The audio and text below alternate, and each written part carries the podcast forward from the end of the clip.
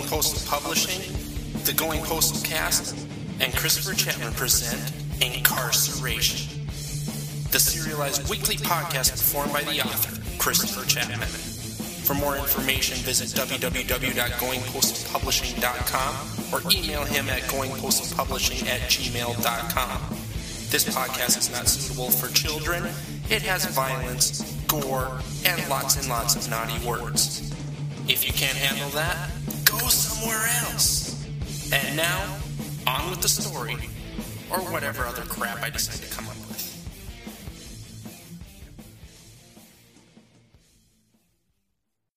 Chapter 38 They were running back in the direction they'd come from. He hadn't been certain at first, especially since there was darkness all around them. Pretty soon they were running down the corridor where they'd gone right instead of left previously. Instead of going into the general population, they'd gone somewhere that Jason had never been before. When they made it to that intersection this time, they went into the general population, towards the cells. Why are we going here? Jason asked with panting breath. Why didn't we go back outside? They're probably dead, Matt said. Haven't you heard the gunfire? He had. Shortly after the shots had stopped behind them, there were more shots from in front of them. The sound was muffled, as if it were coming from outside the building. He hadn't given a whole lot of thought to the shots because of the monsters that were on their trail. He couldn't tell how many were back there, but they were still coming. They'd significantly closed the gap between them, but were still back there somewhere. Whenever they took a different path, the vampires had slowed momentarily. Jason asked Matt why that was after the first turn. They can smell us, Matt had told him. They can't hear as well as we can, but they have perfect eyesight in the dark as well as an acute sniffer. You sweat, they follow. That had seemed logical enough, seeing as supercharged leeches that had no right to even exist were chasing them. How can you see where we're going? Jason asked as they entered the large room known as General Population. Jason looked up, barely able to see the outlines of the large metallic structures. There were more than 400 windows in this large room, one for each prison cell. But even that didn't produce enough light to see what was going on. Most of the light came from the ground floor, where several flashlights moved back and forth on the outside of the building. Matt took them to the left, opposite from where Jason's cell had been for the last 15 years. They did not run up any stairs. They stayed on the ground floor, running as fast as they could. Jason nearly tripped over an object that he couldn't see, but Matt quickly got his hands underneath Jason's arms, helping to hold him upright. They ran most of the way to the other end of the room before the door opened behind them. A growl similar to that of a wolf broke out behind them and was getting closer more quickly than before. They were coming. It wouldn't be long now. Give me your belt, Matt said as they turned sharply to the left and entered a cell. He removed a small flashlight from his pants and held it between his teeth. Matt was full of surprises. Matt let go of Jason, then started working at his own belt. Jason stared for a moment, trying to figure out what was happening before he started pulling his own belt off. He unbuckled his belt and slid it out from the loops in his pants. By the time he'd finished, Matt was pulling at the door to his cell. He was trying to get the door closed, but was having trouble. Jason dropped the belt to the floor and ran to Matt. He grabbed hold of the steel, trying desperately to help him get the door closed. Normally, the door opened and closed via remote from a control center. They were trying to close it against the guides that pulled the door open and pushed it closed again. The door creaked, but moved slowly. Jason groaned, and the veins on his arms stood out as the door broke free from the mechanisms and finally slid to the closed position. It slammed against the far wall and came to an immediate stop. Jason watched as Matt took his belt and slid the non buckle end through a small hole in the brick. He then slid his hands out through the steel bars and grabbed hold of the belt. He pulled the leather back through and buckled the belt through a hole that had been cut into the belt by a sharp object. Matt turned, holding out his hand. Jason looked at him for a moment before realizing that it was his belt he was looking for. Jason looked down, trying to find it. It was a black belt and blended in with the darkness. He dropped to his knees and felt the floor. His fingers seemed to find only painted brick until he felt the leather. He grabbed hold and flicked it towards Matt with one movement of his wrist. He thought that he'd thrown it too high, but Matt snatched it out of the air easily. He slid the belt through a second hole in the brick and wrapped it around the second bar. He pulled the belt tight. Just as he let go, a large vampire grabbed hold of the bars. He pulled at the bars, trying to bend them. He hadn't noticed the belts yet. That won't hold them for very long, Matt said, turning towards Jason. They're kind of dumb when they're grunts. You have to help me pull apart this bed. It took Jason a moment to comprehend the words. Pull apart the bed? Why in the hell would he want to do that? He decided not to question it and do as he was told. So far, listening to Matt had kept him alive. He moved to the opposite side of the bed that Matt was on, but Matt called for him to move back around to his side. We have to flip the bed over, Matt told him. Jason gripped underneath the frame. He was surprised to find that the frame was made of wood rather than metal. When Jason first arrived at Lipsky Swamp more than 15 years ago, all of the beds had wood frames, just like his bed at home. Over the years, the prison had been replacing the wood frames with metal frames, claiming that it was so the inmates couldn't turn the wood into weapons. Jason hadn't heard of anybody who had actually done such a thing, but that was the reason he'd heard. The bunk he shared with Rick had been exchanged for a metal frame six years ago. He was more than surprised to find a wooden frame still here. Matt must have been reading his mind as they lifted their side into the air because he said, It took me two days to find somebody who still had one of these frames. I had to trade a lot to get it. Then I had to do some modifications secretly. Modifications? As the bed landed on its side, it broke into several pieces. Matt reached down and grabbed hold of several objects, bringing them to the far side of the room and putting them in a pile. He moved back to the bed, grabbed something else, and returned to the previous spot. He knelt and worked at something. Jason's attention had been grabbed by what was happening at the door to the cell. Now there were two of them out there. They still hadn't noticed the belts. They attempted to bend the steel bars and open the door. He imagined that the belts were stretching against the strength of these two beasts. Matt struck something. It almost sounded like a match. Jason turned in time to see a small flame starting to grow. The flame spread across the surface of what Matt had set out. The flames moved quickly, covering the pile of wood in less than three seconds. I emptied a lighter, Matt said, as if he had to explain what he was doing. Jason was in awe. This man had come to prison with nothing. Somehow, in about a week's time, he'd managed to get everything he needed, including what he was now kneeling on the floor for. Matt stood, holding four wooden posts. They had been sharpened to points, creating stakes. Jesus. Jesus has nothing to do with what we're about to do, Matt told him. He handed a stake to Jason. Remember, you stab them in the heart. He pointed at a spot on his chest. The light of the fire grew, allowing Jason to see the exact spot. Their bones are more brittle than mine or yours. Stabbing them here will usually avoid the bones or break one. It'll send the stake right through to their fucking hearts. Understand? Jason nodded but was unsure he could actually go through with it. He looked out the cell door. The flickering fire made the vampires look even more demonic than before. They looked like fiery demons from the pits of hell. He wanted them to die. More importantly, he wanted to live. Matt moved forward, holding the stake out in front of him. He held a second stake in the other hand. He moved it forward and pointed it at the vampire on the left. His head moved back and forth, keeping an eye on each of them. His body tensed, as if he were preparing for something. Jason watched as Matt moved to the bars. One of the vampires reached in. Matt swung the stake, stabbing the vampire in the arm. The vampire immediately pulled his arm back. The stake fell to the ground. Matt's left arm moved forward, thrusting the stake through the bars and into the chest of the left vampire. The vampire stepped back, grabbing at his chest. The end of the stake stuck out from his chest.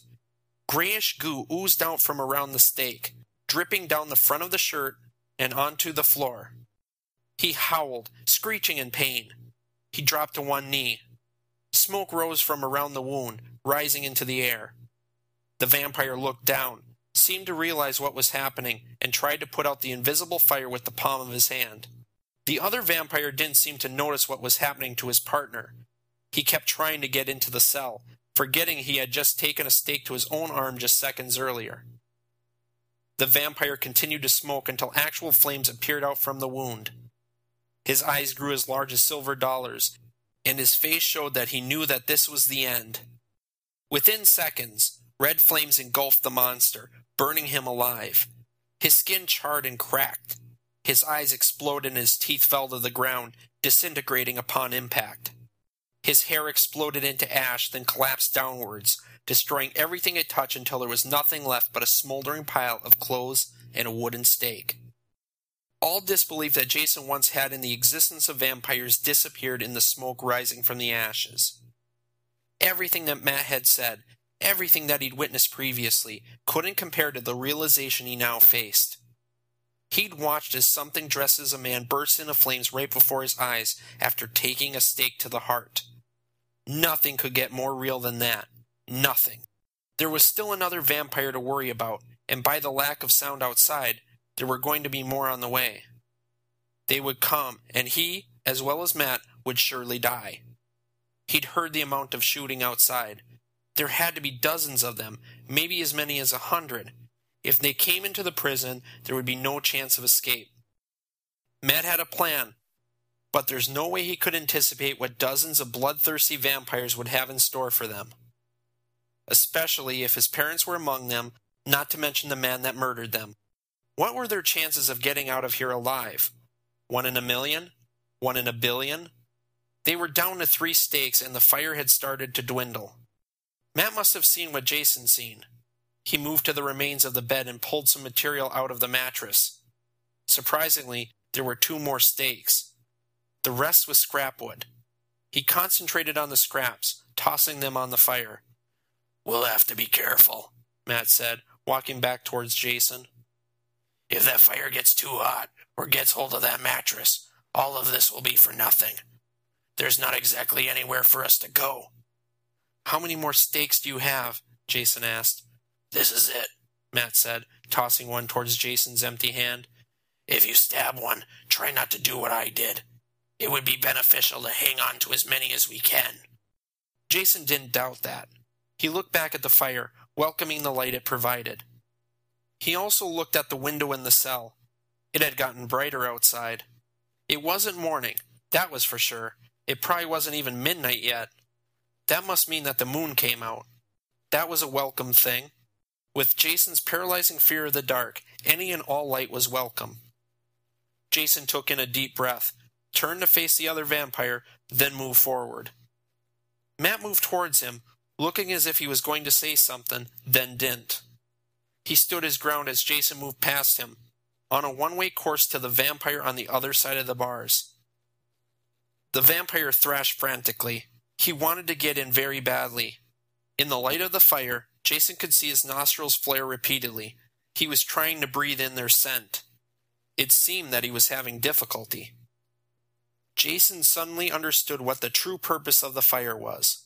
It camouflaged their scent, giving them extra time. Only the smarter vampires would be able to tell that they were in the cell. As Jason reached the bars, the vampire reached through, nearly slicing Jason's chest. Jason had bent backwards at the very last moment, narrowly avoiding the claws. He thought about striking then, but thought better of it. The arm was moving erratically and could possibly knock the stake out of his hand. Jason had just seen how effective stakes were against these things. He couldn't afford to let one get knocked away. There was already one lying outside the cell. That gave them five remaining stakes. The arm came again. The monsters left. The vampire swung hard, moving his arm across his chest. Jason saw a narrow opportunity. He lowered himself quickly and aimed for a spot in the ribs, sending the stake forward on an upward angle that he hoped would penetrate through the heart of the vampire. The problem was that he was on the vampire's left side.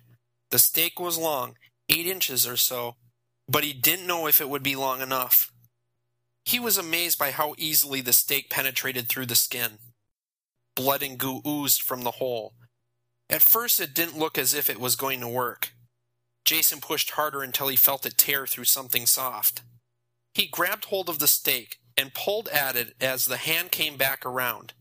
Jason fell backwards, landing hard against the concrete floor. His head struck, but not hard. It was still hard enough where he momentarily saw stars. It took a moment for him to get his bearings. As he lied there, not sure of what was going on, it reminded him of playing football. It was his junior season, the last season he would play before being incarcerated. He was on the kickoff unit, better known as the Suicide Squad. The kicker had teed up the ball and kicked it high into the air. It was Jason's job to get down the field as fast as he could and break up the wedge created by three linemen. He moved quickly, lowering himself to get leverage. His helmet struck against another player's helmet. The force of the impact sent a shockwave deep into his brain. For two or three seconds, he had no idea where he was or what he was doing. When he finally realized that he was on the football field, he found himself on the other side of the wedge with the kick returner directly in front of him. He made the tackle, but had been lucky, just like now. His mind slowly came to, his vivid images vanishing. He now knew where he was, but realized that he would have rather been where his mind had taken him. That was a simpler time, when he didn't have to worry about vampires or killers. His parents had been still alive and were in the stands. Things had been good then, with none of the worry of today. He didn't have to hang on to a stake. Stake! He looked down at his hands, hoping against hope that he'd managed to hang on to the stake. He checked both hands, seeing that they were completely empty. He cursed himself in his mind. He looked up and saw Matt's hand held out to him. He extended his right and let Matt help him to his feet. How is your head? Matt asked, looking at him closely. Your eyes have taken on that faraway look again. You didn't make that concussion worse, did you? How would I know? Jason asked, struggling to get the words out. Shit, Matt swore. Double fucking shit. Your brains have been scrambled twice in the last 24 hours. Shit. I can't guarantee that we haven't done something that could stick with you for years to come. Matt looked Jason over carefully, examining him with his eyes. Matt slowly extended his right hand to Jason's left ear and dabbed at it with his finger. Jason couldn't hear what Matt said next. He could hear the words, but they were coming from a faraway place. His eyes looked everywhere, taking in everything. He saw the vampire on the outside of the cell. He had burst into flames and was now nothing more than a pile of ashes and clothes. No stake. He looked down and saw the stake on the floor next to where he'd been lying just seconds before. He'd hung on. He tried to smile, but found that he couldn't. The world was spinning, and he couldn't keep his legs straight anymore. He dropped. Arms grabbed hold of him, helping him to the cold floor. Even though he was on a hard surface, he was still falling. The darkness, the evil darkness, grew larger all around him as he fell deeper and deeper. His consciousness ceased. The last thing he'd remember was what he saw on the tip of Matt's finger blood. Chapter 39 Matt Zern was out of ideas. There weren't any vampires at the moment trying to beat down their door, but this situation wouldn't last. He really needed Jason, but he was unconscious. He really couldn't blame any of this on Jason. His fear of the dark was real. His concussions were real. His parents and their killer being nearby were real. Despite everything working against Jason, he had fought and killed a vampire. He was proud of him for that. Maybe if he could get over his fear, he would have a chance to get the revenge he sought against the vampire who murdered his parents. He couldn't take the time to think about that at the moment. He'd never seen anything like this in all of the years since his daughter's death. By the sound of it, the vampires had sent their entire clan to the prison. Why in the hell would they do something like that? Their entire existence was based on not being discovered by humans. Doing this left them vulnerable to discovery. Matt wondered if they were coming after him, and that this was all some elaborate scheme to get rid of him for good. He suspected that they were extremely upset with him, He'd killed more than 40 vampires in his time. That number was small compared to the several hundred vampires in the Wisconsin area. They were upset with him for getting in their way and preventing them from eating. Well, he was pissed off too. They killed his daughter and made her part of their undead sorority. He missed her every day. These last twelve years had been spent searching for her, trying to free her from their control. He suddenly realized something. She would have been 20 if she were still alive. He had missed out completely on her teenage years. While he waited for the next wave of vampires to find them, he found his mind going back to the night she died. It was the night that stuck out in his mind as the very worst night of his life. It had changed his life forever. Laura Zern died one year after her mother, almost to the day. Brenda Zern had been the victim of an auto accident on her way home from work. The driver of a semi lost control on the icy roads. Before he could regain control, he hit the Dodge Intrepid driven by Brenda. The coroner said that she had died on impact. Matt wished he could believe that. Laura's death wouldn't be as quick. It had already been 12 years since she should have died, much too long for anybody. She deserved better than what she has already been forced to endure. The night Laura died was like most nights following Brenda's death. They stayed up until the 10 o'clock news came on, then sent her to bed. She brushed her teeth and got into her pajamas. She came out into the living room one last time to hug her father. He gave her a light pat on the back and sent her to bed without so much as one word. All these years later, he wished that he had done things differently. There's a saying that hindsight is always 2020. They have no clue how right that is. It gives you perspective on what you should do every day to make sure that you are living your life to the fullest and sharing it with those around you. He should have known better after Brenda died. He had been a very foolish man back then. He hadn't suspected anything was wrong. How could he? There had been no signs of anything. He went to bed thinking that everything was all right. How wrong he'd turn out to be. The noise that woke him was something he'd mistaken for the house settling. It was nothing more than a low creak. He never thought that the noise could be footsteps until he heard Laura scream. Well, she sort of screamed. It was hard to call it a scream when it came out as a gurgle, as if she were screaming through liquid. He jumped out of bed and ran towards her as fast as he could. It was hard to see anything in the dark.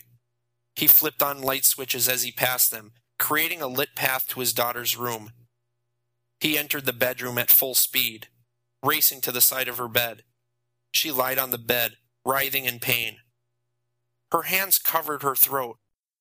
Blood oozed out of the creases between her fingers, turning her hands red. It's okay, honey, Matt said, dropping to his knees. He pried her hands away from her throat, wishing he hadn't. What he saw was something that he would come to see many times over the next twelve years. The tendons, the blood, and the shredded skin all stood out. Looking down as his daughter gasped for air made him want to trade places with her. He wanted to help her, but didn't know how. He knew she was going to die. He'd never heard of anybody surviving having their entire throat ripped out.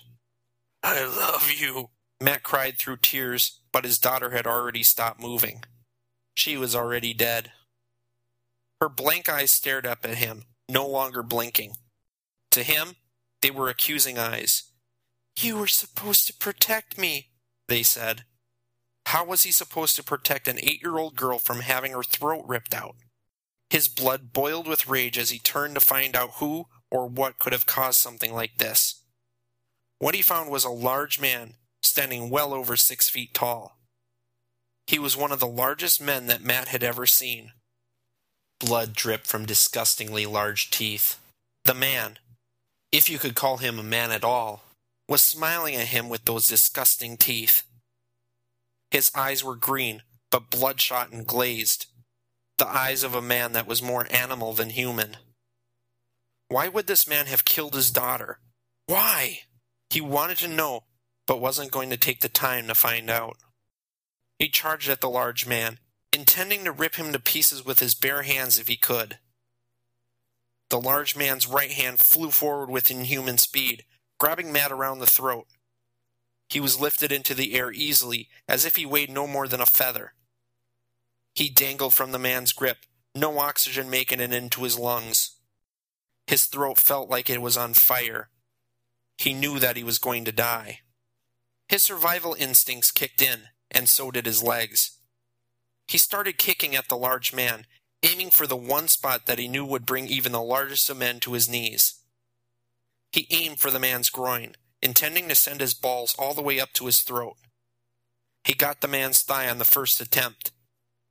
Hitting the man's muscular thigh was like hitting a wall. His bare toes hurt from the impact. He kicked again and connected. The large man's eyes grew a little, but his grip didn't lessen. His mouth opened, exposing teeth that belonged to an animal. He was about to eat Matt's throat in the same manner he had done to his daughter. Thinking of Laura got him moving again. He'd already found the spot.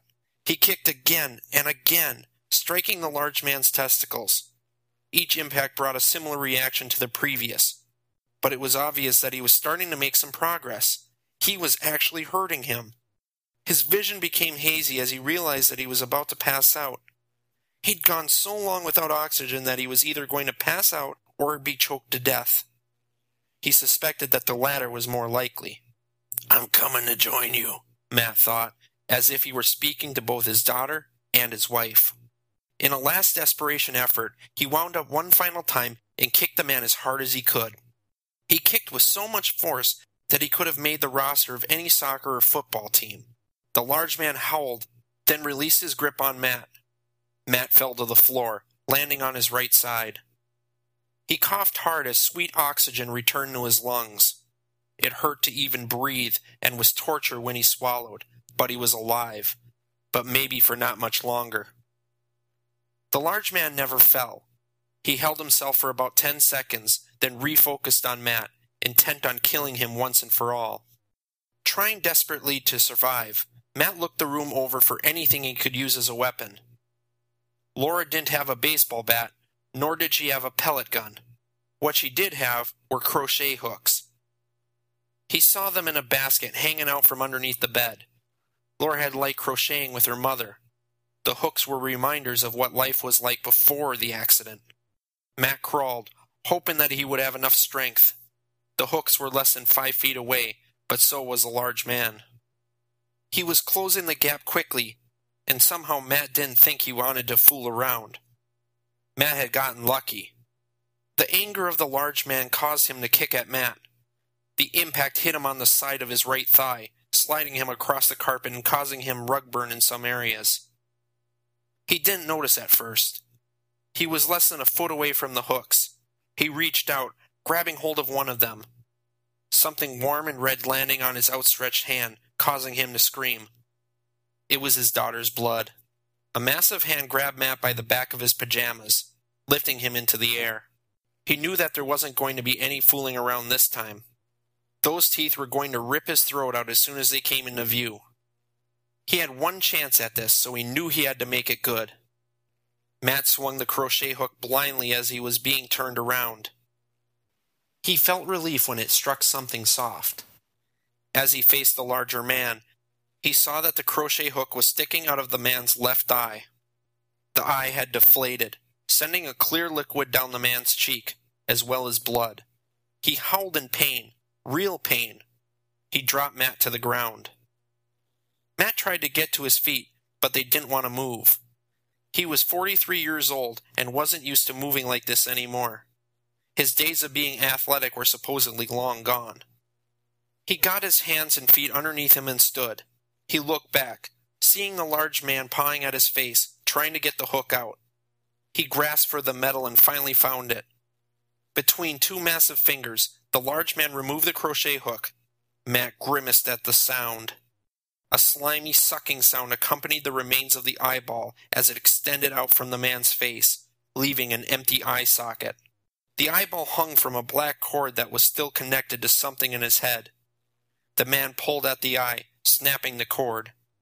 He dropped everything to the floor and started moving again. Matt had seen enough. He ran out of his daughter's bedroom and went straight for the front door. He found that he could still run when he needed to. He made it to the door, opened it, and quickly ran into the night. He ran from the house, not caring about the grass, gravel, concrete, and occasional glass he found along the way. He was getting away from that thing. Matt had run a quarter mile before he realized that he wasn't being followed. He turned around and looked at his house. He saw the lights blazing in an otherwise dark night. He scanned the windows, searching for movement. He knew that the intruder was still in there somewhere, there with his daughter. He wanted to kill that bastard. He didn't have a gun and had never considered owning one. Now he wished that he had reconsidered that at some point. Maybe his daughter would have still been alive. The sound of footsteps outside his cell brought Matt out of his thoughts. Any time he thought about Laura, he found himself teary eyed and sad. He was both as another vampire came into view. Anger filled his veins. He wanted to take out all of his frustrations on whomever it was that stood before him. He moved forward, holding the stakes outward. The vampire, a grunt by the look of it, tried to break in the same way the others had. He didn't see the belts holding the bars closed. Matt moved to the bars, then quickly stepped back as the vampire swung at him. He waited for his opportunity and thrust his right arm forward, sticking the end of the stake into his chest. He immediately pulled the stake out, knowing that he had done the deed. He took two steps back, watching as the vampire disintegrated before his eyes. To Matt, there was no better feeling in the world than watching a vampire burn to ashes. Seeing those murderous beasts get a taste of their own medicine was such an adrenaline rush. Part of him wished that he wasn't getting too old for this. He wanted to continue hunting them, feeling the adrenaline rush as he killed them one by one. His original intention was to retire after he killed the monstrosity that murdered his daughter and set her free from her prison. As time passed, he became aware that he might not get that chance. He was over 50 years old and feeling it a little more each and every day especially now that he was in prison. He was no longer able to keep himself in as good of shape as he had before his arrest. His fucking arrest. That's where all this trouble came from. He couldn't wait to get out of here. He went back to the pile of wood on the floor, picked up a few pieces, then tossed them onto the fire. The fire instantly grew in intensity, but not to the point where he had to worry about it being too hot or too dangerous for them. The belts were all that was keeping them alive. In the years since becoming a wanted man, spending all of his time hunting vampires, Matt had come into a decent amount of money. It was money that he'd hidden within himself as he'd gone into prison. It was money that had convinced the COs to get him his wooden bed and turn a blind eye as he carved three small slits into the wall, allowing the belts to slide through. They were using two of the slits now, which was better than nothing. Matt saw that Jason was moving as he returned to his position at the door. His head lifted slightly and his eyes opened. He was coming to. The poor kid had taken two shots to the head in less than 24 hours. His brain had to be swelled from the multiple times it had smashed against the inside of his skull. He wondered if Jason would ever be the same, or would concussion symptoms become a part of his everyday life from here on out. Matt turned back to the door, thinking that he'd heard footsteps. What he saw both excited him and froze him solid. It was a little girl with black hair. She was still eight years old, even after all the years since her death. She was a thing of beauty, angelic in every way.